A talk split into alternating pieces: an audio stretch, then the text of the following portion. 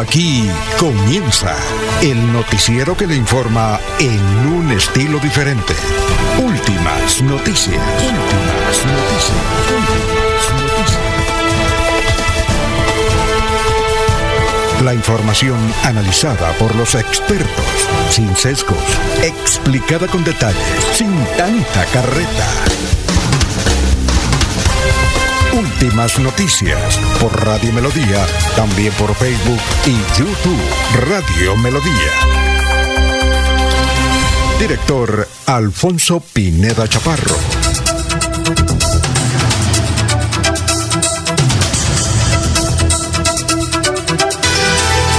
Gracias a Dios, hoy es 1 de marzo del 2023. Nos abre el micrófono Arnulfo Otero Carreño para hablar por Radio Melodía 1080M, Melodía en línea. Estamos por Facebook Live, estamos por YouTube. Bueno, señoras y señores, miramos la efemérides.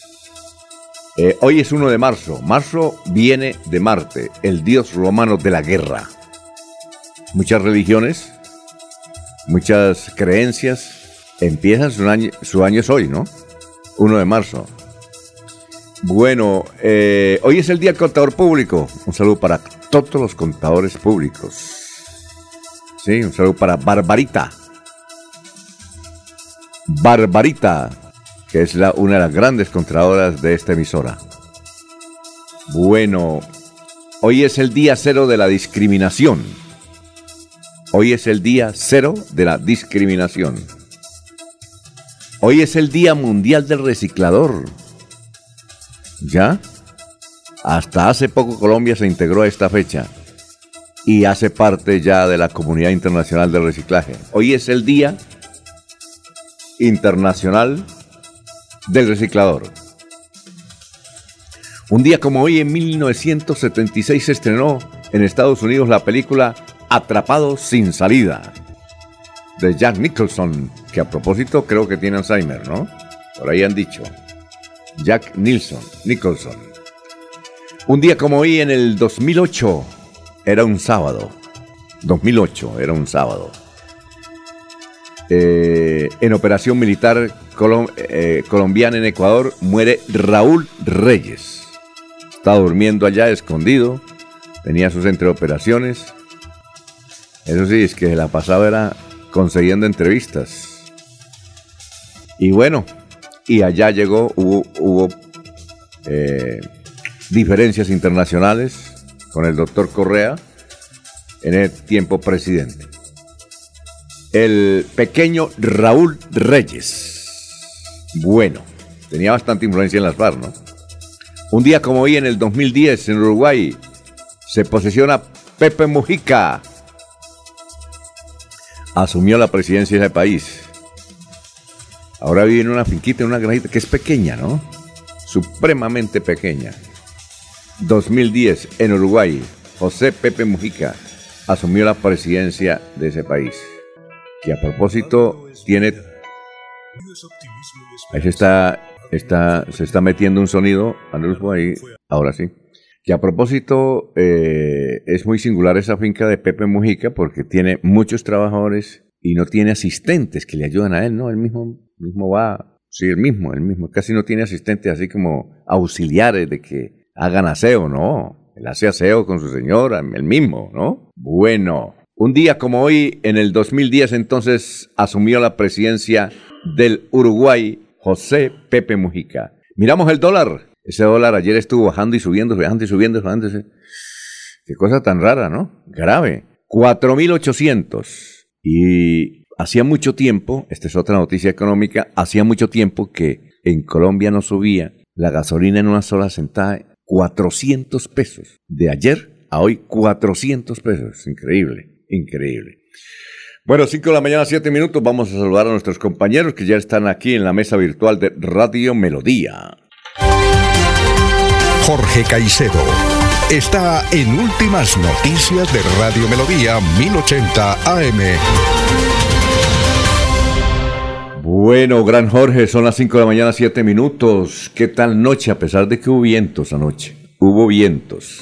Casi un huracán, don Alfonso. Muy buenos días. Sí. ¿Se dio cuenta? ¿Alcanzó? Sí, sobre la una de la mañana, una, una en punto de la mañana, estaba realizando ese vendaval sobre eh, Bucaramanga y el área metropolitana de Bucaramanga, que por supuesto puso una alerta no solamente a los vecinos, a los ciudadanos, sino también a los cuerpos de socorro del área. Eh, don Alfonso, muy buenos días, como siempre feliz de compartir con ustedes este espacio de últimas noticias y llegar a toda la audiencia de Radio Melodía en este 1 de marzo, que es el sexagésimo día del año, el número 60, y que ya le deja 305 días a este 2023 para finalizar.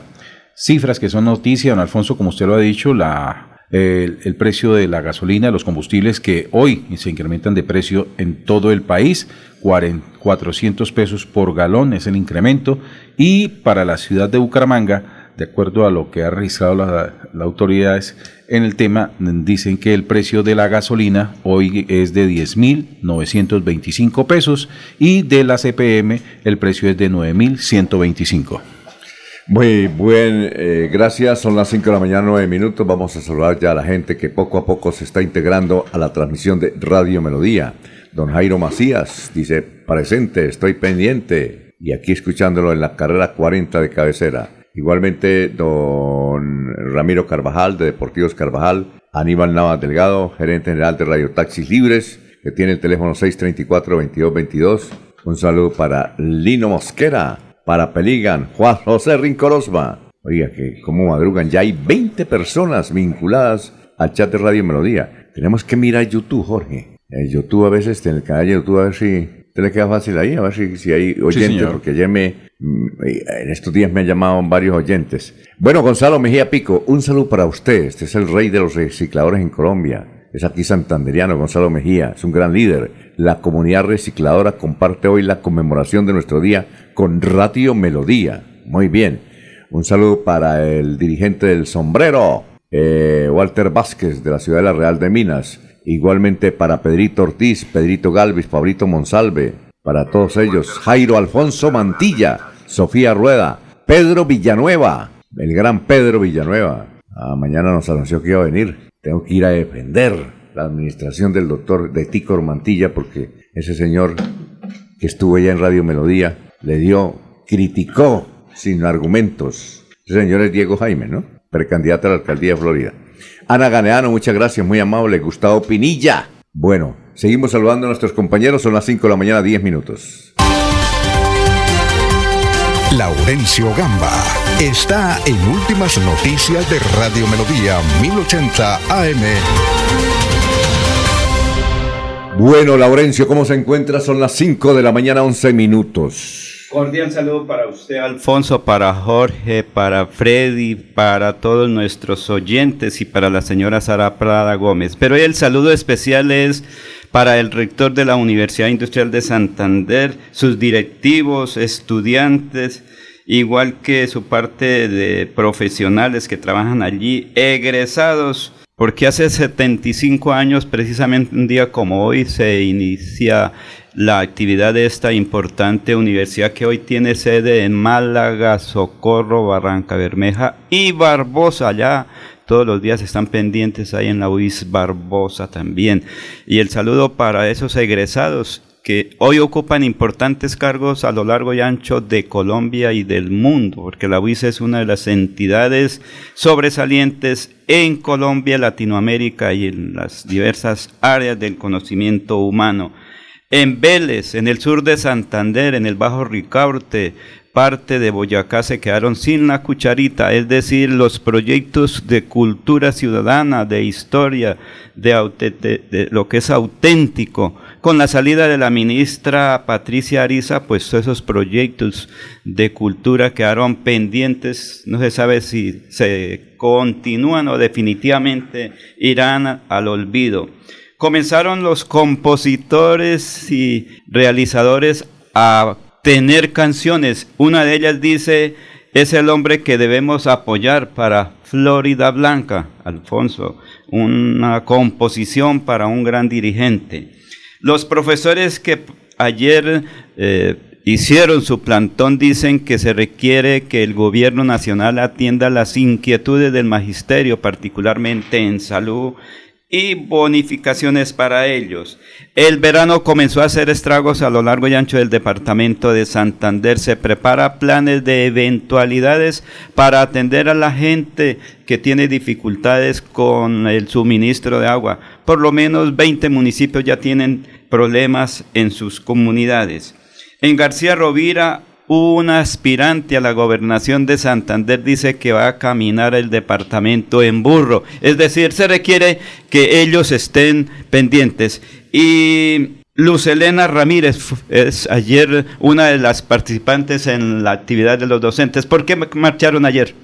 Buenos días, mi nombre es Lucelena Ramírez Prada. Ayer efectivamente estábamos presentando nuestro pliego de petición del año 2023. ¿Qué pedíamos en, esa presentación del pliego? Seguimos defendiendo la educación pública, el derecho a la salud de los maestros y en general de todos los ciudadanos. Luchamos por la dignificación del magisterio y sus familias, todos los compañeros provisionales, pensionados, activos y especialmente por la salud, que es lo que más está afectada en estos momentos. ¿Qué se requiere en salud? En salud se requieren citas a tiempo, eh, que no haya tanta tramitología, no solamente magisterio, sino en todas las CPS, porque hay mm, grandes deficiencias. Por eso apoyamos la, la reforma a la salud y que se están planteando y ojalá sea para el bien de toda la comunidad. Muy bien, tenemos las 5 de la mañana, 14 minutos. Eh, más oyentes eh, nos escucha a esta hora en Lisboa, Portugal. Eh, Carlos Arturo Ibáñez Muñoz dice: Estoy aquí en Lisboa, la primera parada en la gotadora y extensa ruta de reencuentro con mi adorada hija Juanita después de dos años de ausencia, acudiendo a su boda en Pretoria, Sudáfrica. Yo pensé que ya había casado. Pero bueno, un saludo para Elgara y igualmente un saludo para Rafael Horacio Núñez La Torre. Son las 5.15. ¿Cómo se encuentra eh, Freddy? Tenga usted muy, pero muy buenos días. Freddy Garzón, ¿qué ha habido? Gracias por madrugar, viejo. Hoy tocaba madrugar porque tenemos a dos invitados. dije, ¿qué tal? Uno, el otro viene mañana. Hoy tenemos invitado a Salvador Molina. Perfecto. Muy buenos días, don Alfonso, y a todo el equipo de trabajo. Y por supuesto a todos los oyentes de Radio Melodía. Y como decía Laurencio, ¿no? Felicitar a, una de las mejores instituciones educativas de nuestro departamento y de Colombia, ¿no? El, la UIS, el referente de la formación académica en Santander, cumple hoy 75 años. Felicitaciones a todos sus egresados, a toda la planta docente, a los estudiantes, por supuesto al rector. Recordar que la administración de Rodolfo Hernández, Rodolfo quería lotear la UIS, ¿no? Un comentario eh, completamente salido de, de cabales, decir que la universidad, nuestra universidad WIS, eh, solo servía para lotearla y venderla. Bueno, vamos con más oyentes. Eh, José León, excelente día, mil bendiciones para todos. Estamos en sintonía desde la ciudad norte de Bucaramanga, Comuna 2. Alex León, servidor de las comunidades, gracias. Gladys Acosta de Moyano, cordial saludo desde pie de cuesta. Dios bendiga a toda la mesa de trabajo, felicidades y éxitos. Gerardo Rivera Gualdrón, buen día para todos y todas desde el barrio La Cumbre en sintonía. Germán Durán, muy buenos días. Que nuestro Señor Jesucristo bendiga la mesa de trabajo y toda su familia. Lairo León, Lairo León, desde eh, Jackson, Estados Unidos, mi universidad, en mi universidad, ya me gradué en 1998. Gracias por la sintonía, Quique Ramírez, gracias también Ana Galeano. Bueno, vamos con el obituario, tenemos en San Pedro en San Pedro. Tenemos a el joven Sebastián Mercado Granados, el señor Vicente Sanabria, inicia velación mañana, noticia acá. En Los Olivos, ¿qué tenemos en Los Olivos? En Los Olivos miramos el obituario de Los Olivos. Aparece, así ya apareció. Están en Los Olivos. Juan Carlos Niño Mejía, Primitivo Ortiz Hernández, Olger Mauricio Campos y Néstor Mejía Villadiego. Inmediatamente con el doctor Luis José Arevalo, son las 5 de la mañana, 17 minutos. Estamos en Radio Melodía. A Reinaldo Romero, desde Atoviejo, Villanueva. Atoviejo, Villanueva. Encantadora vereda. Miguel Dueñez Rojas, gracias. José Paco Ortega, nos escucha desde Moniquirá. Un saludo desde Moniquirá. Ah, gracias. Bueno, Pedrito Ortiz, buenos días. Ya lo saludé, gran Pedro. Son las 5 18. Doctor Luis José Arevalo, ¿cómo está? Tenga usted muy buenos días. Muy buenos días, estimados oyentes y periodistas del noticiero últimas noticias de Radio Melodía. Feliz miércoles para todos. Iniciando hoy el tercer mes del año, el mensaje de hoy es el siguiente. Tenlo siempre presente. La vida no cuenta los pasos que has dado, ni los zapatos que has usado, sino la huella que has dejado. Porque la vida es hoy, mañana sigue. Alfonso Pineda Chaparro está presentando Últimas Noticias. Son las 5.18 minutos. Melodía en línea. Este es el resumen de hoy, 1 de marzo. 75 años de la Universidad Industrial de Santander. Hoy se, se cumplen diferentes actos en ese importante centro universitario. Las autoridades realizan las respectivas investigaciones para capturar y esclarecer el asesinato de la vicepresidenta de la Asociación de Víctimas del Corregimiento Guayacanes del municipio de Santa Rosa Sur de Bolívar, Rosa Elena Celis Guañarita, de 37 años. En 16 zonas de Bucaramanga, la alcaldía de Bucaramanga inició la instalación de tapas antivandálicas o sistema de seguridad para proteger las redes del alumbrado público para evitar el robo de cable. Las tapas serán instaladas en las cajas de inspección con lo que se evita la manipulación o corte del cableado. En Bucaramanga no se presentaron problemas con Viva Colombia. Ayer no había programado vuelos que generalmente es con Bogotá y Medellín tres veces a la semana. Será demolido el Teatro Riviera de Bucaramanga para construir una clínica. Según la Corporación de la Defensa de la Meseta de Bucaramanga, la calidad del aire en el área metropolitana no es el mejor, pero es aceptable. Refinería de Barranca Bermeja logró carga de 200 17.7 mil barriles diarios en el 2022, la más alta en los últimos tres años. Grupo de e- Ecopetrol presenta los resultados del cuarto trimestre del 2022 y del año completo. Destaca los resultados históricos de la petrolera con utilidades netas por 33.4 billones de pesos, ingresos por 159 billones y una producción de 709.5 mil barriles por día, es decir, 4.5% más frente al 2021. Natalia Daza Córdoba será la primera jugadora en la historia del fútbol de salón femenino de Santander que dispute un campeonato mundial. La deportista hace parte de la selección Colombia de esta disciplina que viajará a Posadas, Argentina para jugar el certamen. ¿Qué dice nuestro vecino Vanguardia Liberal? Titula hoy en primera página. Asamblea volvió a frenar el proyecto del gobernador Aguilar para privatizar la ESAN. La Asamblea de Santander volvió a frenar el proyecto de ordenanza mediante el cual el gobierno de Mauricio Aguilar buscaría privatizar la ESAN y flexibilizar su contratación. Eh, el diario El Tiempo. Líder social fue asesinada en un bar con tiro de gracia en el Magdalena Medio. Varias organizaciones piden justicia y que se investigue lo sucedido. Estamos hablando de la señora Rosa Elena Celis Guañarita, de 37 años. El espectador titula así, Guía para entender lo que pasa con Viva Air, dueños, vuelos, costos y lo que viene. Preguntas y respuestas sobre el caos desatado ayer martes por la supresión de operaciones de Viva. El Frente. Daniela pagó con su vida los torcidos de su esposo. Se refiere al asesinato el domingo pasado en la tarde en San Francisco de la joven Daniela Saret Gómez Tarazona que estaba con su pareja. Y esta es la pregunta del día en Melodía. ¿Usted le presta atención a la calidad del aire que respira en Bucaramanga? ¿Sí o no? Hasta aquí el resumen de las noticias. Se va la noche y llega últimas noticias. Todos los días, desde las 5 de la mañana, empezar el día bien informado y con entusiasmo.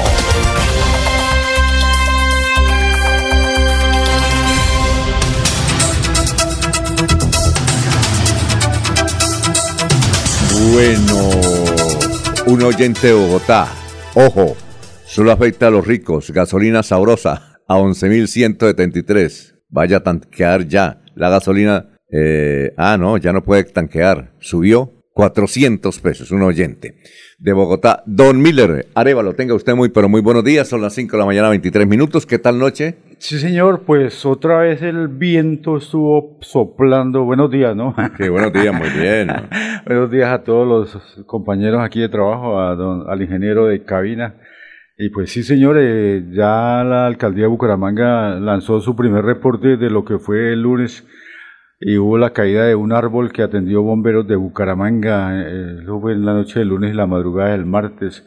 Se registraron fuertes vientos acompañados por lluvias y tormenta eléctrica que generaron la caída de árboles y tejas, Desde la Unidad Municipal de Gestión del Riesgo de Desastres se entregó un balance de las lluvias y el vendaval que azotó la capital santandereana. Fenómenos naturales que no comprendieron la vida de los bumangueses. En el sector del Puente El Bueno, en la transversal metropolitana, se registró la caída de un árbol. El cuerpo de bomberos atendió la emergencia. En el barrio Cordoncillos 2, en el sur de la ciudad, hubo caída de la red eléctrica por el fenómeno natural, no nada vandálico. La electrificadora de Santander, esa atendió la emergencia e hizo el corte respectivo para restablecer el servicio y en varios barrios de la ciudad se reportaron caída de tejas y láminas de zinc por los fuertes vientos. Y anoche volvió e hizo viento y llovió. Esa es la información que hay por ahora del, del clima. Muy bien, son las eh, 5.24. ¿Alguna noticia política para abrir? ¿Algún hecho político, don Freddy? No, don, don Alfonso, pues básicamente el día de hoy pues tenía el interés de escuchar a los invitados con el propósito de, desarrollar unas preguntas importantes. Bueno, Esperanza. Blanca. Esperanza nos escribe del barrio La Cumbre. ¿A qué hora es que van a entrevistar a Salvador Molina? Ah, pues ahorita, ¿no? Porque es que eh, eh, con la llegada ayer de la entrevista de Diego Jaimes en Florida Blanca, las cosas que dijo en verdad causaron revuelo. No, uy, Muchos me escribieron en WhatsApp porque... Bastante, mucho, mucho. Cuestionaron eh, algunas cosas y de eso se trata, ¿no? El debate político. Jerónimo nos escribe desde Florida Blanca. Eh, ¿Para qué gastan el tiempo? El próximo alcalde es Milton Villamizar. Milton está, en precandidato, está de precandidato Milton, ¿no? Sí, Milton, precisamente anoche también me escribió a raíz de... ¿De eso? De eso, eh, que quería hablar. Yo le dije, ah, bueno, con mucho gusto. Vamos a mirar eh, a ver si tiene la posibilidad, porque él no hay que desconocer que su familia, ¿cierto? Eh, eh, el ex senador Alirio Villamizar y el representante a la Cámara actual del Centro Democrático, Oscar Villamizar, tiene mucha incidencia en Florida Blanca.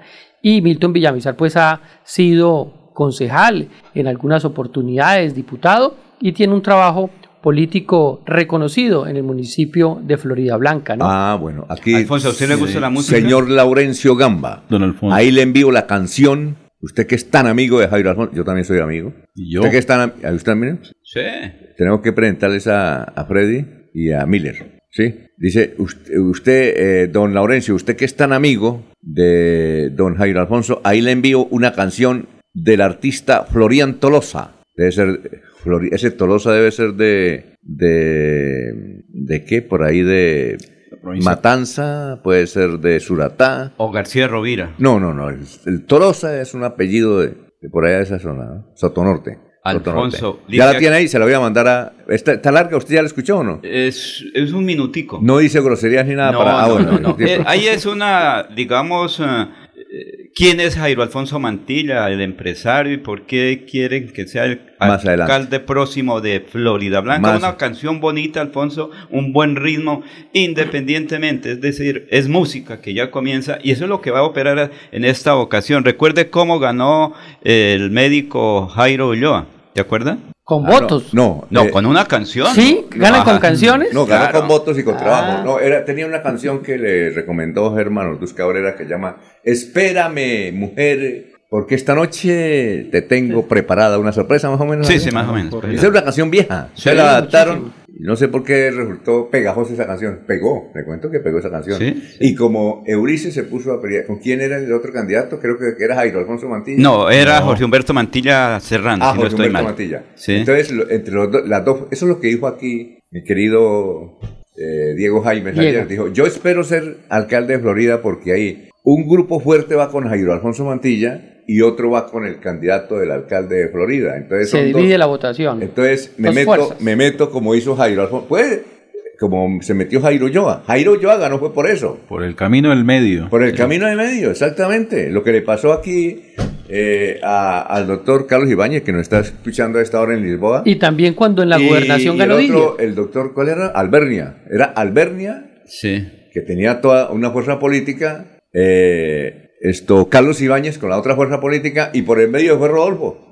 Y recuerdan también en la gobernación de Santander cuando se dividieron las fuerzas de, eh, la familia Aguilar, ¿Sí? que iba el doctor Oger Díaz y al otro lado era... Eso es lo pensado, ¿no? Carlos ¿Qué iba a decir? Carlos Fernando. Y por el medio pasó Didi. Eso es lo pensado. ¿Qué iba a decir mi querido Jorge? Que Florida Blanca, pues obviamente la, la, la entrevista ayer de, del candidato del precandidato Diego Jaimes, pues mm, sacudió el, el, el sonajero de, Sí, de- claro. de la ciudad dulce y resultó también el nombre de un nuevo candidato quien dijo, venga, yo también ¿Ah, sí? quiero pista. Y- Ústele.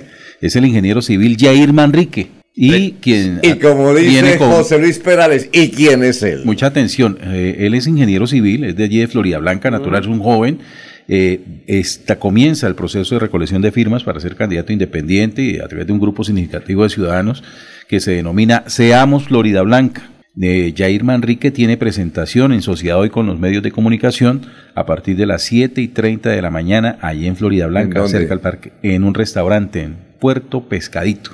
Allí, Puerto Pescadito. Sí, señor, allí estará parque. Jair Manrique, el ingeniero civil, presentando su o, propuesta como aspirante a ser candidato a la alcaldía de Florida Blanca. Así Bueno, tenemos más. a esta hora ya al historiador que nos quiere recrear de las noticias de hace 50 y hace 25 años en Santander, en Bucaramanga también, de lo que sucedió, lo que fue noticia en ese tiempo. Carlos, tenga usted muy, pero muy buenos días. Buen día a los oyentes. Esta fue la noticia relata en nuestro departamento hace 50 años. El rector de la Universidad Industrial de Santander, ingeniero Carlos Fernando Guerra Hernández, remitió un mensaje al doctor Alejandro Galvis Galvis en el cual testimonia su reconocimiento en la cristalización de la fundación de la Alma Mater, que hoy celebra 25 años de existencia. Un presupuesto por más de 88 millones de pesos fue aprobado por la Junta de Valorización Municipal para adelantar varias obras de importancia en la ciudad, informó el director de esa dependencia Gilberto Rueda Luna. Con estos dineros se ejecutarán los trabajos en la Diagonal 15 y la Avenida La Rosita. Y hace 25 años fue noticia lo siguiente. Asume hoy como nuevo personero de Florida Blanca el abogado Carlos Arturo Rojas. Defender el cumplimiento de la Constitución Nacional y la ley será prioridad durante mi periodo en este cargo, señaló el flamante representante del Ministerio Público. Tres meses después del cierre de la cementera Hércules, una de las industrias símbolo de San Gil, sus extrabajadores no pueden apartar de sus rostros la nostalgia de tantos años vividos allí junto a los hornos que pulverizaban la piedra caliza, la arcilla y demás materiales que se procesaban allí. Cordial despedida a todos. Siga usted, don Alfonso.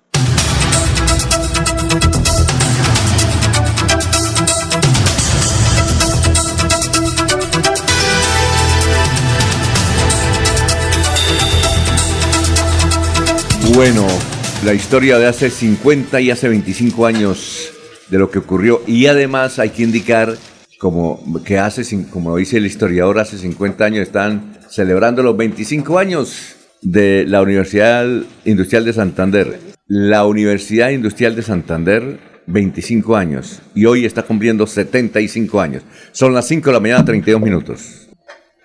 En Melodía valoramos su participación.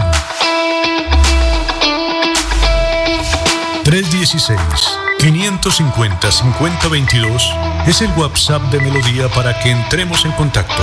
Envíenos videos o fotografías de las noticias de su comunidad y las publicaremos en nuestros medios digitales. 316-550-5022 el WhatsApp de Melodía para destacar su voz. Melodía, la que manda en sintonía. Prepárate para el nuevo año escolar con la mágica Feria Escolar 2023. Este año tenemos más facilidades para ti. Solicita tu crédito cada SAN y paga mensualmente con tu cuota monetaria o con tu nómina. Pide tu crédito hoy en este número o escanea el código para más información.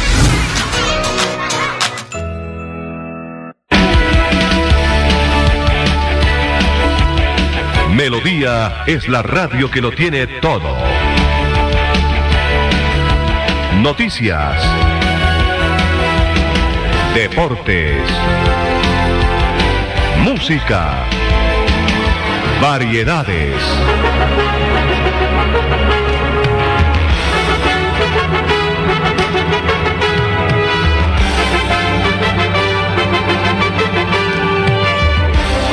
Melodía La Grande. El día comienza con Melodía. Últimas noticias, 1080 AM.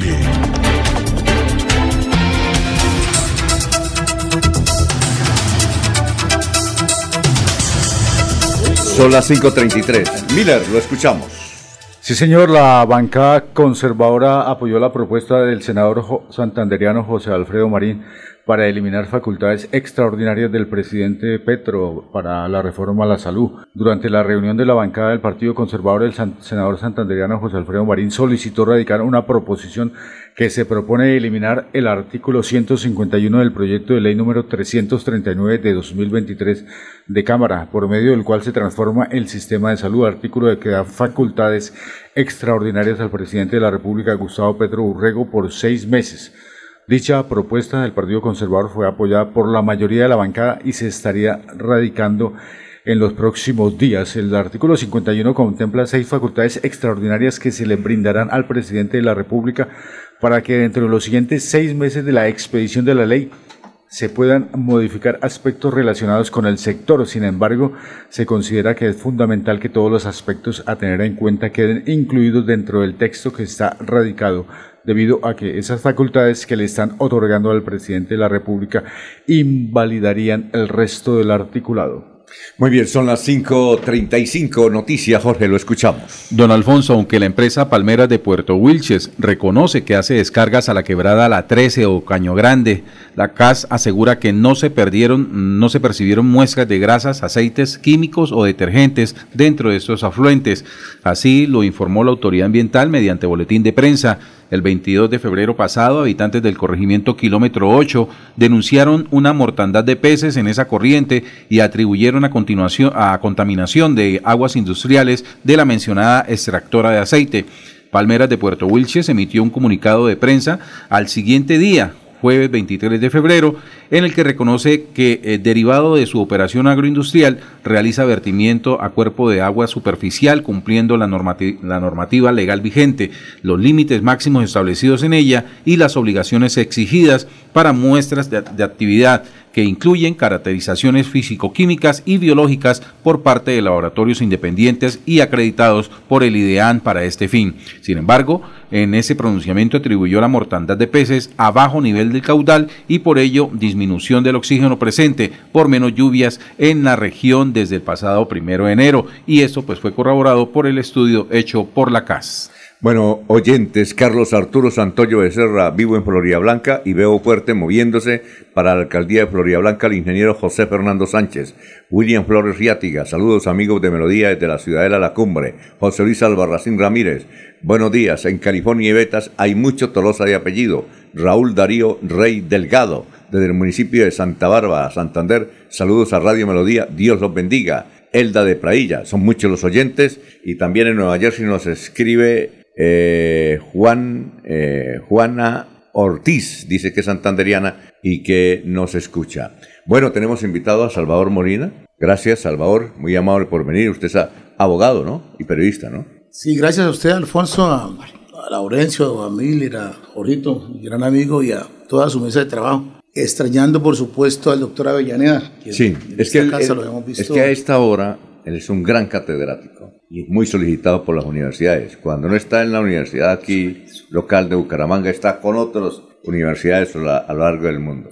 Pero él lo escucha, ahora o después, porque eso queda en las redes sociales. Salvador, gracias. Y por supuesto, sí, Alfonso, abogado, especialista en Derecho Constitucional, estaba cursando la maestría en Dirección de Gerencia Pública con la Universidad de La Rioja, pero debido a un percance de salud, pues tuvimos que suspender la, Ah, la maestría, pero queremos retomarla. Ahora, pues también la tiene la UDES acá en Bucaramanga, una gran universidad santanderiana, y pronto la retomaremos desde, Sí, desde claro. ese claustro, claustro formativo. ¿Por qué Pero hemos, ya bien de por qué salud. hemos invitado, por qué hemos invitado a Salvador? Un momentico, Laurencio, tranquilo. Eh, ¿Por qué hemos invitado a Salvador Molina? Porque ayer estuvo Diego Jaimes aquí del movimiento del partido ASI, perdón, y él dijo que él era el candidato único de ASI a la alcaldía de Florida Blanca. ¿Eso es cierto? Bueno, Alfonso, aquí hay que decir varias premisas. Eh, Diego es el secretario general del partido del direc- directorio ejecutivo nacional. Los avales se dan desde Bogotá, Ajá. los da el, el directorio ejecutivo nacional. Sí, claro. Eh, pero hay que recordar que hace eh, en campaña al Senado la senadora vino y promovió la candidatura mía para la alcaldía de Florida Blanca. Y hemos ¿Hace venido cuánto? Pues en plena campaña para, el- para el Senado de la República. Ah, la senadora Y le prometió, yo le prometo. Pues Salvador. están las grabaciones de las dos reuniones que hicimos en el barrio La Cumbre, ¿no? Ajá. Pero como los avales dan desde Bogotá, el Comité Ejecutivo Nacional, y Diego hace parte del Comité Ejecutivo Nacional, pues la directiva la tomaron desde allá. Pues los avales, no me puede decir que todavía tienen el aval porque el aval se entrega, es cuando usted se inscribe ante la registradora para ser candidato y se puede decir tengo el aval. Sin embargo, pues yo hago esta aclaración no porque esté en contra de la candidatura de Diego, quiero dejar esa claridad. No hay de pronto esta entrevista, me cueste también el aval terminen diciendo, negándome el aval para una candidatura al Consejo, para una candidatura a una asamblea donde yo me quiera poner. Pero sí hay que dar la claridad, ¿por qué? Porque es que hay mucha gente que Claridad Blanca me está diciendo, Salvador, es que usted declinó la candidatura a la alcaldía. No, yo no la he declinado. De hecho, la, la primera propuesta que había, hay que decírselo a los, a los florideños, es de una encuesta, de una consulta ampliada. Es decir, los estuvimos en el pacto ampliado con Petro, apoyando a Petro, los partidos que estuvieron, ir a una consulta y de ahí saldría un solo candidato. De hecho, eh, ahora que estuve en Bogotá en la convención del partido, eh, me reuní con algunos amigos que dirigen los partidos desde allí, eh, entre ellos Carlos Toledo, y me decía que por Colombia, que por el Colombia Humana no había ningún inconveniente, que estaban dispuestos a hacerlo, ¿sí? Pero acá ya había estaba, por ejemplo, Juan Carlos Ayala, que iba a, a- a- a someterse a la consulta, de hecho me invitó a la consulta, eh, pero él ya dice que tiene ya el aval del Partido Verde, el, par- el aval del Polo, el aval de varios, entonces que ya no se somete a la consulta, y así varios empezaron a evadir el tema de la consulta, y entonces en orden de ideas, pues Diego me dice, Salvador, es que para ir a una consulta solamente los dos, pues una consulta de 5.000, 7.000 votos no tendría la mayor relevancia que una consulta de 20.000 Claro. votos. Con todo el pacto ampliado, pues ya se partiría con bueno, un caudal electoral. Lo importante es, que si, si él es candidato, pues usted lo apoya. Ese es más o menos. ese Usted quería, usted quería ser candidato a la alcaldía, pero si él es el candidato, usted lo apoyaría. es que es disciplina de partido. Ah, bueno, o sea, nos toca porque es disciplina de partido. Y además porque no es, buen, no es mal muchacho, es buen muchacho. Ah, sí, claro. ¿sí? Es buen muchacho. Yo lo que, lo, que sí no me, me gustó ayer el tema es que eh, se diga que, es, que el partido está en una posición y Salvador Molina en otra. O, o se deja entrever eso. También quise, por eso llamé, porque Y por eso vino y da la cara. Porque Diego aquí le dio con todo a la administración de, de Florida Blanca, que es lo más malo, mejor dicho. ¿Qué fue lo que no dijo, como dice mi tía? Por Dios, ¿es cierto eso o no? Bueno, son posiciones. A ver, aquí queda primero claro algo. Yo como abogado yo actúo en derecho. Créame que yo lo primero que hago es mirar para no cometer los errores que nos, que nos meten en problemas el día de mañana. El partido se declara en independencia. Y eso no se hace como antes, que cuando iban a elegir las mesas directivas, entonces como la norma decía que el partido de oposiciones los colocaban a la primera vicepresidencia, entonces yo me declaro en oposición, lo decía en el día anterior, para que el otro día lo eligiera primer vicepresidente. No, ya no, ahora de acuerdo a la, a la, a la ley de, de oposición, estatuto de oposición, mejor un estatuto, usted se declara ante la registraduría cuando va a iniciar el periodo constitucional. Y la, registra, la le da dos años para que, para que el partido cambie de posición. Y si nosotros ya no habíamos declarado la independencia, y entonces, eh, eh, me- eh, de sorpresa inclusive me causó que me llaman para decirme que tenemos una reunión en la noche, porque había una, una propuesta del, del, del compañero de bancada para que nos declaráramos en oposición, que para hacer la oposición al partido. No sé si fue que le tocó grande hacer la oposición sola, entonces necesitaba que yo le acompañara en la oposición. Le dije, no señores, que eso no es así. Si ya pasaron los dos años. El, el otro compañero es El- eh, Junior. Junior Junior, se queda. Junior se queda que la, el ASI tiene dos, dos concejales. dos- dos concejales. Usted y Junior se queda. Junior que también le da madera a la, a la Eh, administración. bueno, pero es un tema, yo creo que usted me ha distinguido, Alfonso, y, y agradezco esta casa, ¿por qué? Porque siempre me ha acompañado Sí, en los claro. grandes debates que yo he dado y que no los he dado a título personal contra una persona, sino contra temas. Usted me acompañó en un gran debate que fue del alumbrado público, Sí, recuerda. claro, claro, claro. Estuve en su programa de televisión, Sí, claro. inclusive en TVC, Sí. Donde el alumbrado público lo habían entregado eh, por 20 años. Yo llegué en el 2012 y resulta que ya llevaba 10 años. La fiducia estaba a nombre del particular de Unión Temporal de Florida Blanca, no a nombre del municipio como debía estar. Ellos se autopagaban Sí, eh, sin hacer, los, sin hacer los, los proyectos de expansión y demás. Oiga, Salvador, sí, eso está bien, pero es ¿Pero que... qué voy yo? No, no, entiendo. el debate no ya es personal. No, no, pero ver, es que la gente no entiende, créame, usted que es un hombre de sentido común, que un partido usted defienda y, a, la administración de Florida Blanca y el otro ataque a la administración de Florida. Es decir, ahí- ahí es donde está la filosofía del partido, independientemente. Dice que usted actúa en derecho, pero la gente no entiende eso. ¿Cómo es posible que usted, porque me dijeron que, a ver, las, las buenas lenguas. Ayer me llamé a alguien de la administración de Florida Blanca y dijo, Salvador tiene aquí más o menos 80 empleados recomendados por él. Dijo, pongámosle 50. Pero Salvador es un gran trabajador. Eso, mire, me, me- le echó flores. Dijo, Salvador es un gran trabajador, hermano. Me dijo, le estoy hablando literalmente. Dijo, él es un gran trabajador. El tipo, usted lo ve, pero aquí tiene 80 empleados. Pongámosle 50, que los ha recomendado y han entrado por él.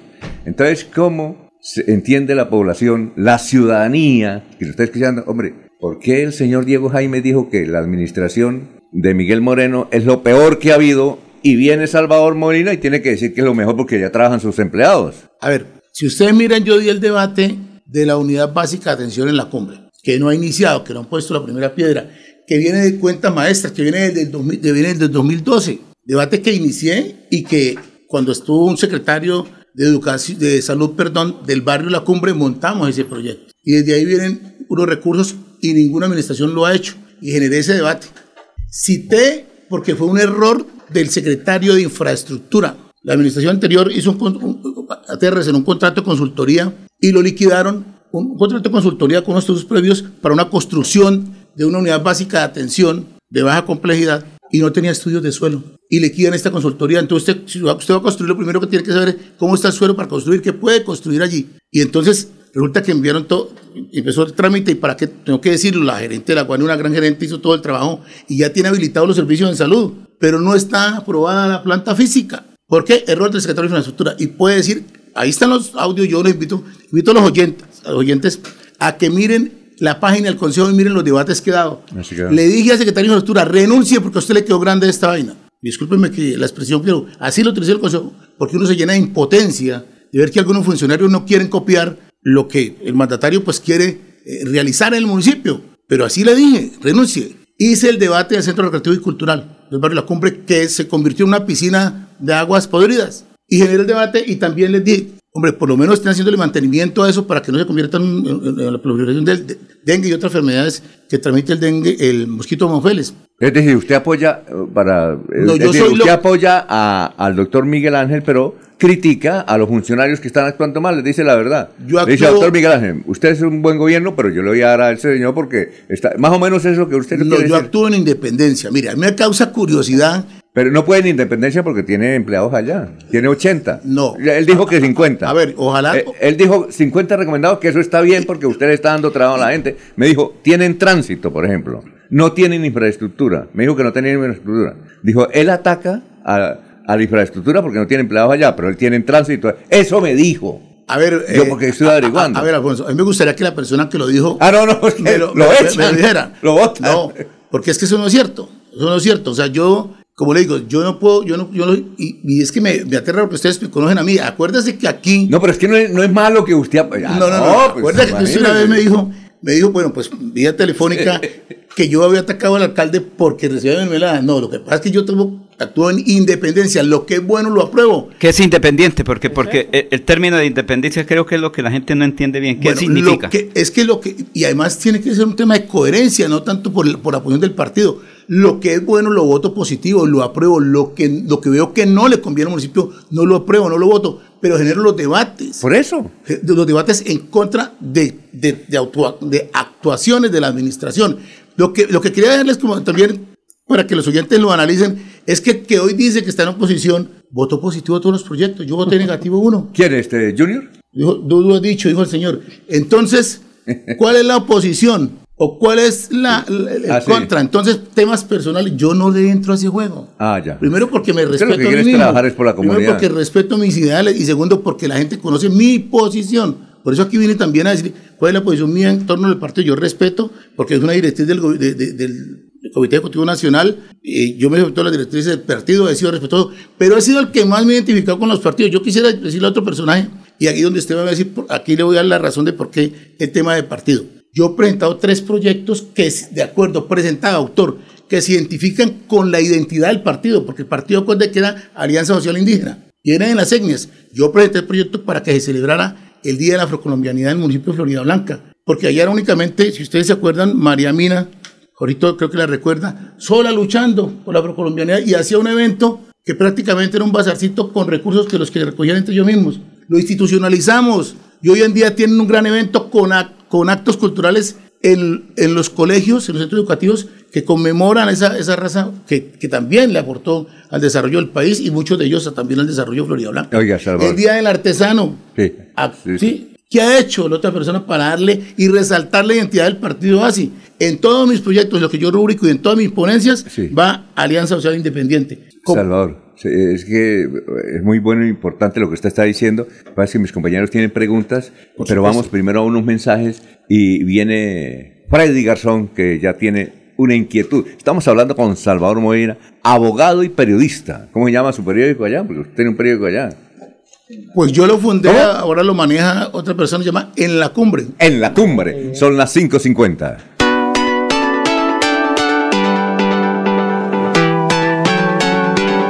Melodía, Melodía, Radio Sin Fronteras. Escúchenos en cualquier lugar del mundo. Melodíaenlínea.com es nuestra página web.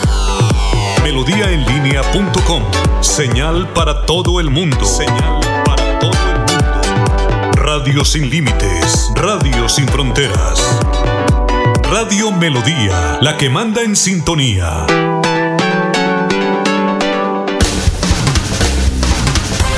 Se va la noche y llega noticias. Todos los días, desde las 5 de la mañana, empezar el día bien informado y con entusiasmo.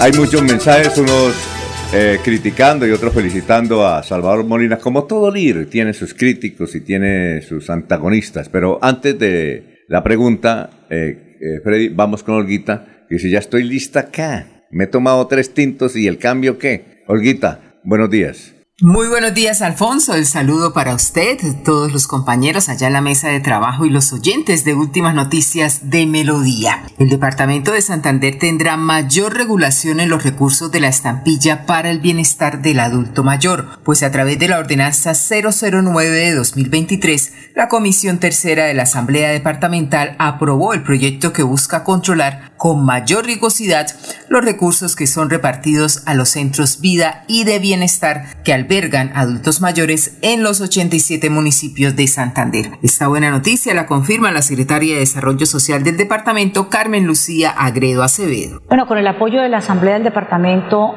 se acaba de aprobar la ordenanza 009, por medio del cual se dan los lineamientos para poder tener una regulación más clara y precisa y una vigilancia con la distribución de los, de los recursos de la estampilla del adulto mayor. Estos recursos van dirigidos a la población de los centros de bienestar y los centros vida. ¿Qué se quiere y qué aprobó la Asamblea? Que se, a través de la gobernación, de la Secretaría de Salud, de la Secretaría de Desarrollo Social, hagamos una vigilancia y un seguimiento a la población beneficiada, que estos recursos que se aprobaron de estampilla adulto mayor realmente lleguen para el beneficio de estos abuelos, de estos adultos mayores que se encuentran en condición vulnerable.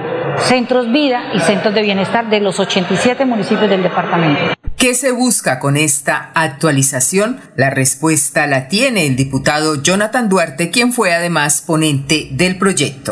Bueno, esto lo beneficia de la manera que buscamos una mayor agilidad en los giros que se hacen a los municipios.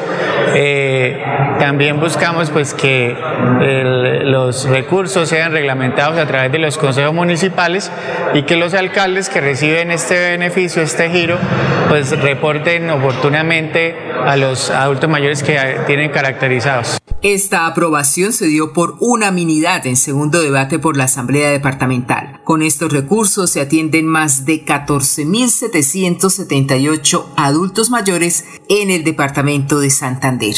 Con esta información me despido agradeciendo a ustedes su amable atención. Continúen con más en Últimas Noticias de Melodía. Un feliz día para todos.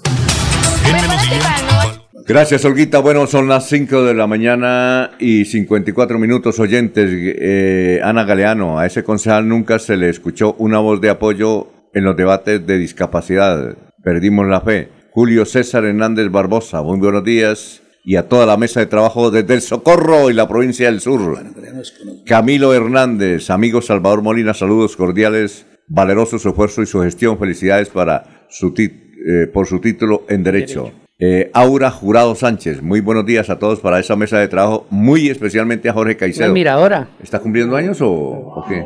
Si todas las mañanas le escribe. Oiga, sí. Ah, ¿Le quiere celebrar el venga, cumpleaños? Le paso el perfil para que se comunique con ella. ¿La conoce? Ah, yo pensé que era del que- colegio, muy querida. Eh, saludo, aprovecho para saludarle a ella, a su esposo Jairo, a sus, a sus hijos y nietos. ¿Ah, sí? Ah, Freddy Ferney Abril Valderrama, buenos días. La mesa de trabajo y oyentes de Radio es de Piedecuesta. William Flores Riática, son muchos los que están escuchando. A ver, Miller, noticias. Sí, señor, con el liderazgo de la cumbre de Páramo se realizará en este 2023, en octubre próximo, con el liderazgo del gobierno local y de la mano del Consejo Municipal lograron la aprobación por decisión unánime de los 19 concejales de la institución de la cumbre de Páramos en Bucaramanga. Con la institución de la cumbre de Páramos, eh, los la alcaldía se cumplirá una mesa técnica para la organización donde se contará con la participación de entidades de la administración local y organizaciones dedicadas a la defensa del páramo de Santurbán. Muy bien, a ver, Jorge, noticias. Don Alfonso, la Unidad Nacional de Protección, UNP, se quedaría sin 1.400 escoltas a quienes no les han renovado sus contratos. Así lo advirtió el presidente del Sindicato Nacional de Trabajadores de la Seguridad en Colombia, Sintrasecol, John Monsalve Gómez. Explicó que la vinculación de este personal, que forma parte del grupo de disponibles, afecta a toda la fuerza laboral de la entidad porque son los que hacen los relevos para los descansos, licencias y calamidades. Sintra Secol y Sintra UNP realizaron ese martes un mitin de protesta exigiendo el reintegro de los escoltas en la sede de la UNP en Bucaramanga, ubicada en la calle 106, número 2390 del barrio Provenza. Monsalve Gómez dijo que siguen insistiendo en el desmonte de la tercerización, ya que los 8.489 escoltas con que cuenta la Unidad Nacional de Protección en el país están vinculados a empresas contratistas. Explicó que por eso hay atomización sindical, ya que el personal de la UNP pertenece a 18 sindicatos. Son las 5.57. Freddy, eh, pregunta para Salvador. Un saludo para Edgar Solier Millares, que le envía una pregunta a Laurencio. Más adelante la va a hacer. A ver, Freddy. Bueno, concejal Salvador Molina, yo estaba aquí atento oyéndolo y escuché que en un principio usted dijo que la senadora Berenice Bedoya eh, eh, eh, posiblemente también ha hablado con usted para que usted fuera el candidato que representara a si usted tiene también esa firme aspiración. Eh, cabe dentro de todo su desarrollo como concejal también poder aspirar a ser el candidato de Asia en Florida Blanca y para más adelante también hacer una gran consulta con los demás partidos. O sea, cabe esa posibilidad, se puede dar esa posibilidad.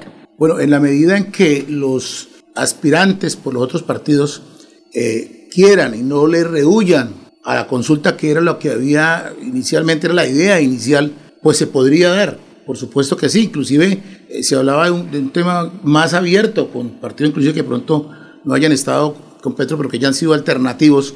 Se hablaba de esa posibilidad, incluyendo algunos eh, eh, precandidatos del Partido Liberal. Y se alcanzó a hablar, hubo varias reuniones, hay que decirlo en la medida que se pudiera, y se hablaba, y Diego me lo, me lo propuso, nosotros podemos ir como los dos como candidatos de la ASI, inclusive a esa consulta. Lo propuso porque es que una consulta se puede hacer de mil maneras. Y se Esa puede- es una nueva forma, y- y se- la que usted nos está dando hoy, que entre dos interpartidista. de candidatos de ASI se, se vaya una consulta entre todos. La pregunta mía es más enfocada, usted podría ser candidato de ASI porque tendrán que definir uno, porque una consulta de dos en un partido para otros yo no sé cómo sería. Pero tengo que ser realista en un sentido, y es que, y es que pues el aval lo dan directamente desde Bogotá y Diego es parte del Comité Ejecutivo Nacional, entonces como tal pues ya él tiene los amigos del Comité Ejecutivo Nacional, entonces va a ser muy difícil que, que si el aval lo diéramos acá desde Florida Blanca, por decir algo, otra propuesta, hagamos una consulta en el partido, una consulta de los militantes del partido en Florida Blanca y que ellos definan. Que definan el candidato de ASI. Esa sería otra propuesta, que no quedaría sesgada, que no quedaría impuesta, que la gente eh, sería la misma que, que decidiría. Esa es la verdadera democracia. A ver, Laurencio. Es decir, Salvador Molina, ¿usted estaría dispuesto a una consulta interpartidista y qué ha hecho por su municipio? Porque mucha gente dice, sí, Salvador, ella en el consejo habla mucho. A mí me consta porque he ido a, reuniones del consejo. Y allá fue donde usted me dijo que quería ser candidato a la alcaldía de unidad de varios partidos. Mira, Alfonso, eh, perdón, Laurencio, le comentaba hace un momento, Alfonso, del tema del alumbrado público, que la fiducia estaba a nombre de un particular. Cuando llegamos logramos que la fiducia, con esos debates, porque además pedí una, una auditoría especial para el tema del alumbrado público en Florida Blanca y logramos, logramos que la fiducia pasara a nombre del municipio. Los proyectos de expansión estaban en, en menos del 4%. Y lo que digo, se autopagaban proyectos de expansión que no habían. O sea, ahí están los estudios eh, que lo demuestran y que los publiqué en su momento. Hoy en día nos criticaron porque le facultades para que lo manejara nuestro propio municipio y está manejando el Banco Inmobiliario. Estamos en más de un 85% son proyectos que la gente no ve, del alumbrado público, y en más de un 95% cambiar la tecnología de mercurio a tecnología LED. O sea que sí vale la pena dar los debates. Alfonso me llevó una vez a, a, TVC y aquí estuvimos dando la pelea por, la, por las revisiones extemporáneas de Metrogas, temas que la gente no ve que llegaban y le hacían la revisión cada mes, cuánto le, cada dos años, perdón, cuánto le valía a la gente y aparte tenían que hacer los cambios que le dijeran con el mismo Metrogas, no tenían la, lista de los oferentes certificados para que la gente le hiciera con lo que quisiera. Logramos inclusive una sanción para Metrogas, pero logramos que se acabara la revisión y que lo hiciera como la cree cada cinco años. Ahí están las imágenes que aún grabo el video, tengo grabado el video de cuando Alfonso me invitó allá a TVC Debates que no me he quedado yo dando los personales ni allá en, esto, sino que he salido a hacerlos públicos. Y hemos generado otros grandes debates como el de las fotomultas. Fuimos con el, representante de los taxistas cuando estaba en campaña de lo de Santo de la segunda reelección, lo llevábamos a Bogotá para generar esa necesidad de Bogotá que, que revisaran el tema y que se revisara. El tema del nombrado público estaba muy, muy, muy blindado, no se podía romper en ese momento el, el contrato, pero sí logramos que la fiducia pasara a nombre del municipio que se aumentaron los proyectos de expansión, que único ya estamos hoy en el 82% y en un 95% el cambio de luminarias. Y proyectos de inversión que hemos llevado para la vía. Nosotros, mire, logramos desde el gobierno nacional unos recursos para un parque de la familia que hoy, en día lo está disfrutando la cumbre. 2 mil millones y 400 puso el municipio. Pero además teníamos 3 mil millones y aquí hay que decirlo, yo no he mirado colores políticos para ir a hacer la gestión. Tocamos la puerta del Ministerio del Deporte cuando estaba en la barrera de, su, de viceministra, perdón, y teníamos 3 mil millones para la cancha de la cumbre, pero un acto egoísta de la Junta de Acción Comunal que no quiso entregar el predio como si el municipio lo iba a fuera a llevar por volquetadas, que tiene la mitad del predio de la villa deportiva de la cumbre pertenece a la Junta de Acción Comunal, no nos dejaron hacerlo. Pues insistí y desde el Banco Inmobiliario con recursos del Banco Inmobiliario de lo que pagan por áreas de sesión, llevamos y estamos remodelando la cancha de cumbre. Se ha demorado un poquito, pero hoy en día es una mesa de billar. Mire, aquí eh, Alfredo Riaño del Carmen dice que lo admira a usted, pero que usted es un político común y corriente, pero que lo admira a usted por su trabajo porque ha hecho cosas interesantes por la cumbre y por el barrio eh, El Carmen.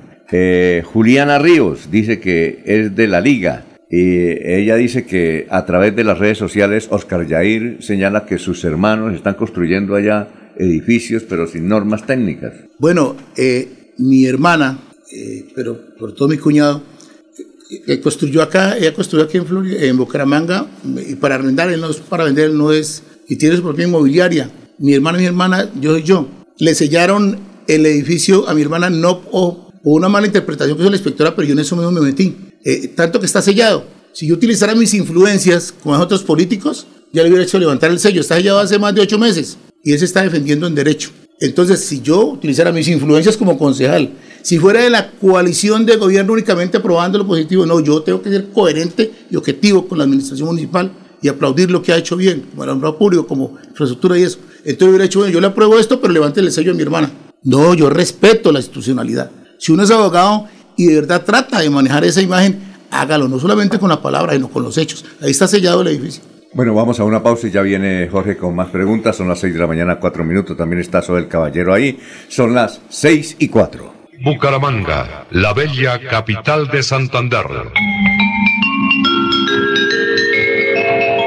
Transmite Radio Melodía, Estación Colombiana, HJMH, 1080 kilociclos, 10.000 vatios de potencia en antena, para todo el oriente colombiano. Cadena Melodía, la radio líder de Colombia. El sábado 4 y domingo 5 de marzo estará en Bucaramanga el médico especializado en medicina alternativa y complementaria, doctor Ricardo González Parra, atendiendo en el Hotel Cabecera Country, calle 48, número 3429. Separe ya su cita sin costo llamando a la línea celular 313-392-2623. Tratamientos con medicamentos biológicos. Recuerde, el sábado 4 y domingo 5 de marzo estará en Bucaramanga el doctor Ricardo González Parra. Agende su cita médica sin costo llamando a la línea celular 313-392-2623. 313-392-2623.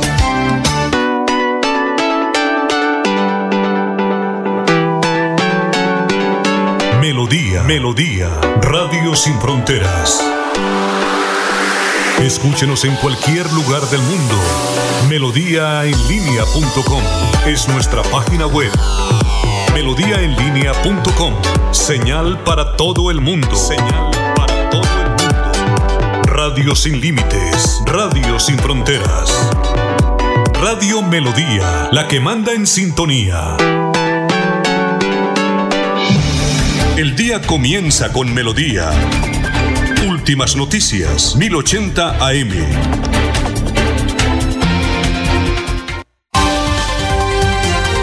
Soel Caballero está en Últimas Noticias de Radio Melodía 1080 AM.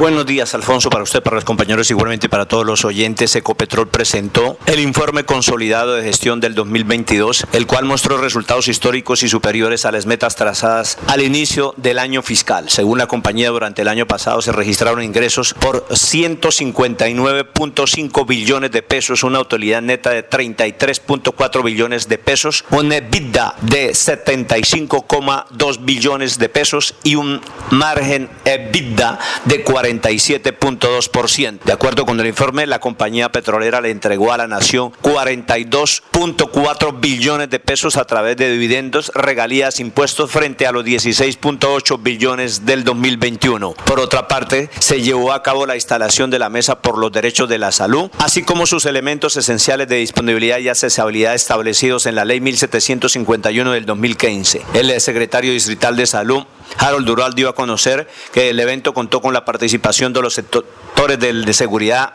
social en salud, veedores y representantes sociales, donde se socializó y se dio a conocer las problemáticas existentes en el sistema de salud para buscar dar pronta solución a las situaciones de vulneración u amenazas a estos derechos fundamentales. Noticias con las que amanece el distrito continúen compañeros en estudios en últimas noticias de Melodía 1080 AM.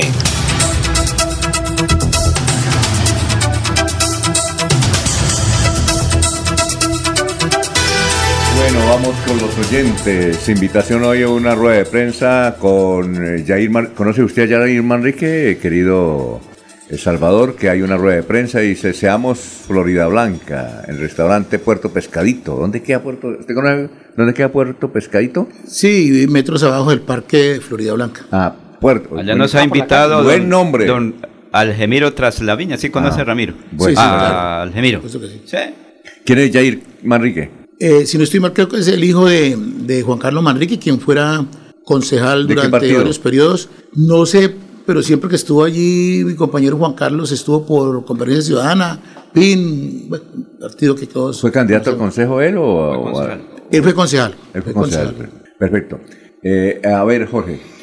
Con los buenos días para el concejal Salvador Molina, don Alfonso. Eh, debo decir antes que conozco a Salvador desde el año 2010, cuando siendo un líder cívico ahí el barrio La Cumbre, eh, se abría paso para la política en lo que para mí es como el mejor momento que tuvo el barrio La Cumbre de representatividad en el Consejo Municipal de Florida Blanca. En ese entonces habían cinco concejales, todos residentes y vinculados al barrio La Cumbre. Y sin embargo el barrio completamente abandonado, olvidado, y fue esto allí quizás uno de los pilares que permitió que Salvador Molina llegara al Consejo y ya con dos, dos periodos. Y usted siempre ha vivido en la cumbre, ¿no? Siempre, desde que nací, he vivido en la cumbre, por supuesto. Sí. Salvador, hoy una de las mayores quejas que expresan los ciudadanos de Florida Blanca es que hay mucho personal, llamémoslo foráneo, que ha logrado eh, incursionar en la política local de, de- Florida Blanca y no solamente eh, en, la, elección de, cargos, sino también dentro de la contratación de, que puede aportar el municipio. Usted como concejal de, de Florida Blanca percibe eso también, que hay mucho personal foráneo que llega, hace, un, hace fortuna, llamémoslo así, o le ha ido muy bien en Florida Blanca y estar dejando mm, rezagados a quienes nacieron y han creído en, en ese municipio y permanecen allí? Bueno, yo lo que siempre he dicho es que Florida Blanca no es solamente dulce por el dulce. Florida Blanca es dulce por muchos temas. Allí también mucho, somos demasiado dulces para, la, para los inmigrantes, para los desplazados. Vemos de cuenta la travesía oriental, tantas personas que hay habitando allí en estos asentamientos. Y de igual manera, Florida Blanca es una tierra de oportunidades y hay muy buenos profesionales de la tierra trabajando en la administración municipal, pero también hay gente de afuera. Pero bueno, yo diría que son pocos y o si son foráneos porque ya llevan tiempo eh, viviendo en el municipio. Pero yo creo que a su gran mayoría los distingo en la administración. No sé si es porque ya llevo allí en mi tercer periodo o es porque me son ya caras conocidas. No, y, pero no he visto mucha gente de verdad de afuera, no. no, no tercer periodo, ya es hora que sea alcalde o ya sea diputado. Diputado, que sea diputado o que sea candidato a la gobernación, ya tres periodos. Pero Alfonso, ya como, da como pereza volverse otra vez a lanzar al consejo pues son ciclos que se van cumpliendo, son ciclos que se van cumpliendo, pero, pero yo también siempre he, sido, eh, siempre he creído que todas las cosas se hacen en el tiempo de Dios. Si la voluntad de Dios es tenernos en, eh, en el Consejo nuevamente, pues yo acepto la voluntad de Dios y si la voluntad de Dios es eh, llevarnos una alcaldía o una asamblea, pues también la acepto, y nos, pero nos hemos preparado para ello, porque tampoco es decir, es que lo que Dios quiera, pero uno no prepararse o uno tener la capacidad. Yo, creo, yo pienso que he demostrado la capacidad con los debates que hemos generado allí. Ahorita estamos generando un debate el tema del EMPAS, está demostrado que con la resolución que le acabaron de dar a Bucaramanga para que administre sus propias redes, la Superintendencia de Servicios Públicos. que van a privatizar EMPAS? ¿Usted piensa? Pero ¿Usted ha mirado bien eso o no? Lo que yo he visto es que, que el EMPAS le está cumpliendo a Florida Blanca y que nosotros estamos pagando dos veces el alcantarillado. ¿Ah, sí? Que no, que no podemos pavimentar algunas vías porque ellos no han cambiado las redes. Eso es lo que estoy viendo, pero además que en su acta de constitución, que inclusive la traía acá Alfonso, eh, se, se, están incumpliendo demasiados temas y que ya es hora de que Florida Blanca, teniendo una triple A como la empresa municipal de aseo, alcantarillado y acueducto de Florida Blanca, entre a asumir la operación de sus redes. Es que, que creen una pequeña empresas públicas, ¿no? Como, lo tiene la, como la Piedecuestana de Servicios, como lo tienen Piedecuesta. Claro que el acueducto no, porque el acueducto sí están contentos con el acueducto, ustedes o no. Por lo menos no ha sido usurero en el tema de, de, de las tarifas. Es que recuerde que la fórmula operaba como, Jorge, eh, que, que, escucho hablar del tema, lo que usted consumía de agua era lo que pagaba de alcantarillado porque era lo que estaba saliendo por su de alcantarillado. Ahora pagamos más de alcantarillado que de agua. Bueno, Entonces, y eh, la tasa la suben sin autorización de la CRAC, basándose en los micos de la resolución. Mire. Eh, sí, señor concejal, de, pues el voto es secreto, ¿no? Sin embargo, en un escenario hipotético que, que Diego Jaime fuera el candidato del movimiento ASI, ¿usted invitaría a, sus, a su gente a votar por Diego Jaimes o de pronto por el candidato que pusiera Miguel Moreno? Bueno, yo tengo que decir que yo tengo una estructura política, como lo vieron ustedes, de más de, de 12 años, porque yo vengo trabajando socialmente y los que me han acompañado me han acompañado por mi trabajo social, no por mi, no por mi color político. Eso hay que decirlo, y aquí en Colombia es así. La gente no vota por un color político, la gente vota por la persona, por, el trabajo. por la labor social y que, que, le reconocen a la persona. Entonces, eso tengo que decirlo. Pero tampoco no puedo obligar a las personas que voten por X o Y. Es la voluntad que ellos tengan. Pero claro, en un escenario donde yo sea el candidato al Consejo o a la Asamblea por la ASI, pues lo votaría Diego porque es, eh, sería el candidato de la ASI. En el escenario que yo pues sea candidato por ese partido a cualquiera de las corporaciones públicas. A ver, eh, Freddy. Concejal, yo ahorita también lo estaba oyendo eh, cuando habló del banco inmobiliario. Ahorita se acerca el Día de la Mujer la celebración del Día de la Mujer y ha causado mucha polémica. Eh, hace algunos días lo que pasó en el Banco Inmobiliario con su director y con esas acusaciones sobre abuso a específicamente una mujer que fue la que hizo las declaraciones. En la, en la gobernación de Santander pasó lo mismo y, y tuvo que salir el secretario de Agricultura. En este hecho, al parecer, el, el alcalde Miguel, Miguel Moreno todavía mantiene al director eh, del Banco Inmobiliario a pesar de estas afirmaciones que ha hecho esta mujer y otras personas. ¿Usted qué está, piensa frente a este tema? Bueno, yo eh, desde que inicié esta entrevista, inicié que soy abogado y que soy respetuoso del derecho. Primero, pues toda mi solidaridad para con, para con la, la persona que interpuso la demanda, con la persona que, de la que se presume eh, fue víctima de este abuso. Y digo se presume porque yo no puedo decir que ocurrió el hecho o no, pero también tengo que decir que como abogado, especialista en derecho constitucional, y no, con esa aclaración para agrandarme en títulos, sino para, dar, para, sino para sustentar mi respuesta. En Colombia, que es un Estado social de derecho, nadie es culpable hasta que se demuestre lo contrario, hasta que sea vencido en juicio. Y cuando se le demuestre a él que es culpable, pues yo diré es culpable. Pero aquí eh, nosotros somos víctimas, nos llaman ladrones, corruptos, de todo, sin haber sido condenados, sin haber sido juzgados. Y pues a, al doctor Julio lo están tildando de acosador sin haber dicho la, un juez, sí, hubo acoso. Entonces, hemos visto casos por un lado y casos por el otro. Como digo, toda mi solidaridad para con la, con la quejosa, o, con la víctima, supuesta víctima, perdón, porque es una presunción. Hasta ahora es una presunción. No podemos decir ya que ocurrió el hecho hasta que un juez lo diga. Eso tengo que decirlo y yo sé que de pronto esto va a causar malestar, pero entiéndame, yo tengo que ser objetivo con lo que soy. Tengo que ser objetivo con lo que soy, porque si no yo estaría saliendo a remeter contra una persona sin, sin saber si, si fue cierto o no fue cierto. Ahora no estoy poniendo en tela de juicio ni en duda de que esto haya ocurrido, porque yo, yo creo que si ella eh, puso la demanda, pues algunas cosas tuvieron que ocurrir, ocurrir, pero pueden ser desde un, tip, desde un punto de vista laboral. Bueno, allí hay un tema que, que lo conocí por mi ejercicio como concejal y que le solicité a la Comisión de la Mujer, porque allí en el Consejo existe la Comisión de la Mujer, y le solicité a ellos que hicieran el acompañamiento, que hicieran todo el acompañamiento a, a esta persona que puso la queja y que le hicieran seguimiento al caso. Entonces, hay un acta del Banco Inmobiliario donde se reunió, creo que el Comité eh, de Participación, el COPASO, Comité Paritario de Salud Ocupacional, se reunieron y levantaron un acta del tema, del tema junto con, con los, eh, las partes. Claro y creo que hay un acta con respecto a eso. No conozco el trasfondo del acta, pero tengo entendido que hay eh, otra percepción. Pero sí lo que quiero decir es que toda mi solidaridad con ella y le solicito nuevamente desde acá el acompañamiento de la Comisión de la Mujer, todo el acompañamiento eh, de parte de ellos y también todo el acompañamiento de asesoría eh, psicosocial que haya necesidad que sea tramitada y gestionada desde la Comisión de la Mujer y desde el mismo Consejo de Florida Blanca. Son las 6 de la mañana, 18 minutos. Prepárate para el nuevo año escolar con la mágica Feria Escolar 2023. Este año tenemos más facilidades para ti. Solicita tu crédito cada SAN y paga mensualmente con tu cuota monetaria o con tu nómina. Pide tu crédito hoy en este número o escanea el código para más información.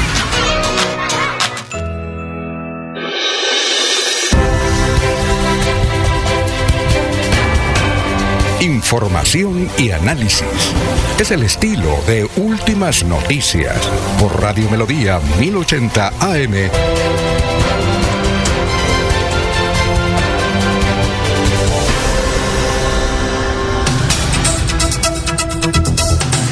Seis y 19. Eh, Juan Manuel Cortés hizo un debate eh, y pretendió hacer un debate contra las aerolíneas. Ayer en el Congreso de la República, él es santanderiano, es de Barbosa, el representante de la Cámara, pero al fin, ¿qué pasó, Freddy? ¿No, no, no alcanzó a hacer el debate? Don Alfonso, usted me dijo que estuviera atento, pues yo me senté allá, Gracias. prendí el canal de YouTube y lamentablemente el ministro de Transporte de Santander. Guillermo Reyes, no fue al debate y manda al viceministro como si eh, no lo hubieran eh, eh, convocado a él. Entonces no se pudo hacer el debate. El debate quedó para el próximo miércoles, quedó para de hoy de 8 y si no asiste, pues van a compulsar copias a la Procuraduría porque el ministro santanderiano no quiso ponerle la cara a la ciudadanía, a toda Colombia frente al tema de las aerolíneas. Vamos a escuchar un momentico a Juan Manuel Cortés. para todos mis compañeros. La ausencia del ministro de Transporte no es solo una sola de respeto con los miembros de la Comisión Primera, sino con las miles de personas que han sido abusadas por estas aerolíneas, dejando ver su falta de compromiso y de sensibilidad con todos los colombianos.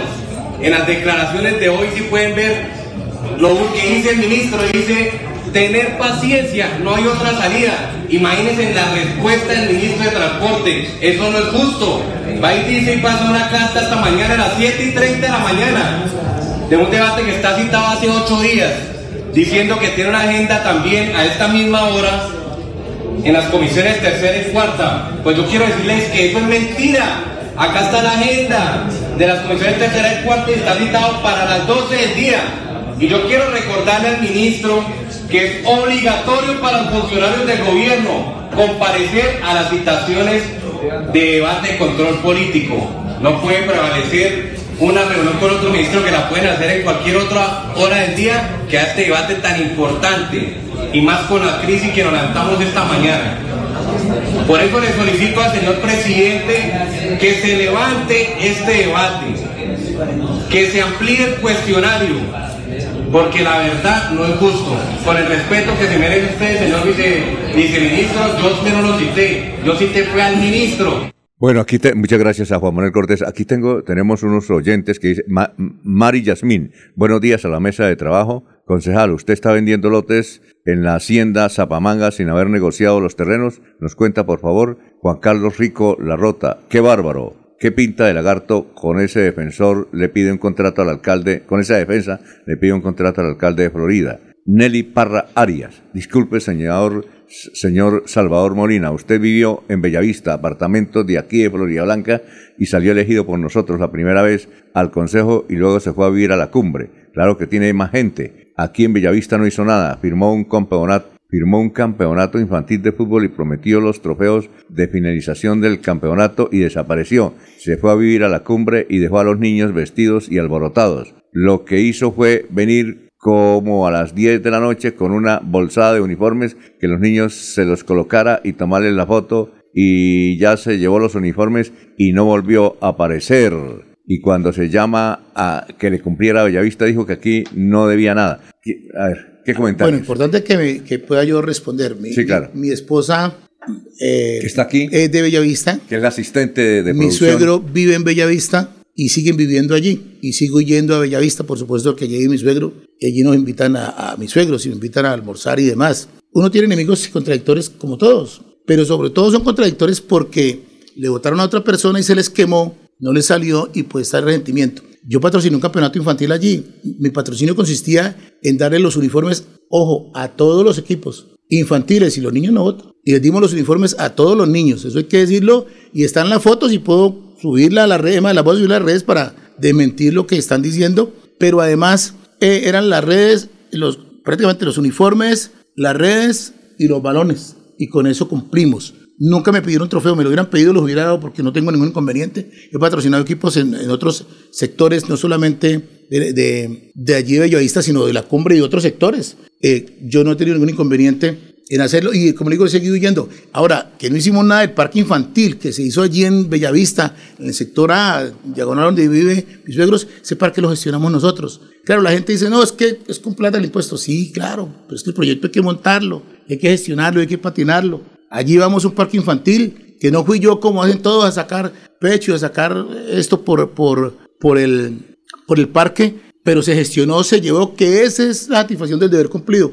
gestionar las obras. ¿Y los lotes que dice que están. vende usted en No, Zapamanga? en ningún momento. Por el contrario, aquí yo generar, en su momento daré el debate donde tengo muestras. ¿Quién está vendiendo lotes sin ser dueños del predio? Porque, porque vendieron ya la parte de la masa sucesoral. No quiero adelantarme al debate porque eso, va, además, lo, aquí lo adelanto, va a ser un tema, espero que esto no me cueste la vida porque es un tema muy delicado. Es un tema demasiado delicado y tengo que decirlo que en, en Zipaquirá, en Zipaquirá, un barrio completo, Ciudad Jardín, lo invito a que miren los videos en las redes, fue demolido por las causas exactamente las mismas. Una persona vendió los predios y cuando salió la masa sucesoral, dándole la propiedad a la persona que de verdaderamente era heredero, entonces tumbaron casas de cuatro, cinco, seis pisos. A ver, María. Yo no quiero que eso suceda en la cumbre. Gerardo Y lo más, lo más tremendo es que van a ser candidatos a la alcaldía. ¿Quiénes? Se postulan como candidato a la alcaldía. En su momento, Alfonso Porligo, no Ah, quiero adelantarme al debate y ahí sí le pido un poquito de respeto, eh, eh, perdón, de, de- le pido es esto, excu- excusas, porque es que hay que decir, venga, les digo la figura. Yo soy heredero, pero que me ponga en primer lugar. Y cojo a mis hermanos y le digo, es que hay este negocio, vendamos nuestra parte de la masa sucesoral. La venden. Y después de que la venden, el señor que compró se la vende a otra persona. Y después, sin ningún pudor, vienen los dos y rescinden el negocio. Yo tengo las escrituras, ojo. Tengo las escrituras. Tengo inclusive la demanda. Rescinden el negocio como los, como la, los actos de masa sucesoral no se registran ante notario público, pues el notario tercero no tenía nada por qué saber que se habían cedido estos derechos sucesorales. Pues rescinden, sin tener en cuenta que ya no le pertenecían al que le había comprado a esa familia, porque es una familia. Y ahora esa familia sigue vendiendo lotes con carta de compraventa y hay barrios completos que están construyendo con contrato de promesa de compraventa, sin ser ellos los dueños. Entonces aquí está ocurriendo otra cosa diferente. Yo intenté comprar un predio para desarrollar el proyecto. No, pudo, no se pudo porque después de estar negociando no quisieron venderlo, pero un proyecto desarrollando un plan parcial, con todo lo que, porque era mi, mi ilusión darle vivienda, pero con un plan parcial, porque yo hoy conozco lo que es el ordenamiento territorial, quería hacer las cosas bien. Gerardo Rivera Gualdrón dice, el concejal Salvador Molina es quien más proyectos de acuerdo presenta, entre ellos autor y ponente de programas de vivienda de interés social. Eh, eh, Gonzalo, Gonzalo Alberto López Osorio dice, buenos días, saludos a la señora Leticia y a su marido Jaime que está viendo la transmisión bajo sus condiciones. Les deseo muchas felicidades en su 23, casi 24 aniversario de matrimonio, que su gesteo sea limpio y seguro. Mire, don Alfonso, también de mucho, mucho eh, comentario bueno. Rosalba Dueñez dice, excelente gestión por nuestra comunidad. Gracias, concejal Salvador Molina. Brevemente, Salvador. Bueno, no, no, no, puede, mucho venga, no, no, no, no, no, puede porque mira, allá está el doctor Ricardo. Muchas gracias, Salvador, muy amable. hace falta esa hora además. Sí, muy amable, muy gentil. Mire, yo les invito eh, a los que sean candidatos, vean candidatos, a que seamos propositivos, a que digamos qué vamos a hacer. Felicito a los que, ahora, que hasta ahora se acordaron de ir a, a podar un parque, de ir a a tapar un hueco. En campaña no lo hicieron antes. Generemos el debate de la UIS. Hace cinco años se entregó ese convenio con la UIS Florida Blanca. Está construida esa obra y nada que arranca la UIS y nuestros bachilleres siguen engrosando la fila de desocupados y con esfuerzos para entrar una, a una universidad pública. Muchas gracias, eh, muy amable, que pasen un estupendo día. Últimas noticias los despierta bien informados de lunes a viernes. En todas las áreas de la información regional, un periodista de Últimas Noticias registra la información en Radio Melodía 1080 AM y en melodíaenlínea.com. Director Alfonso Pineda Chaparro.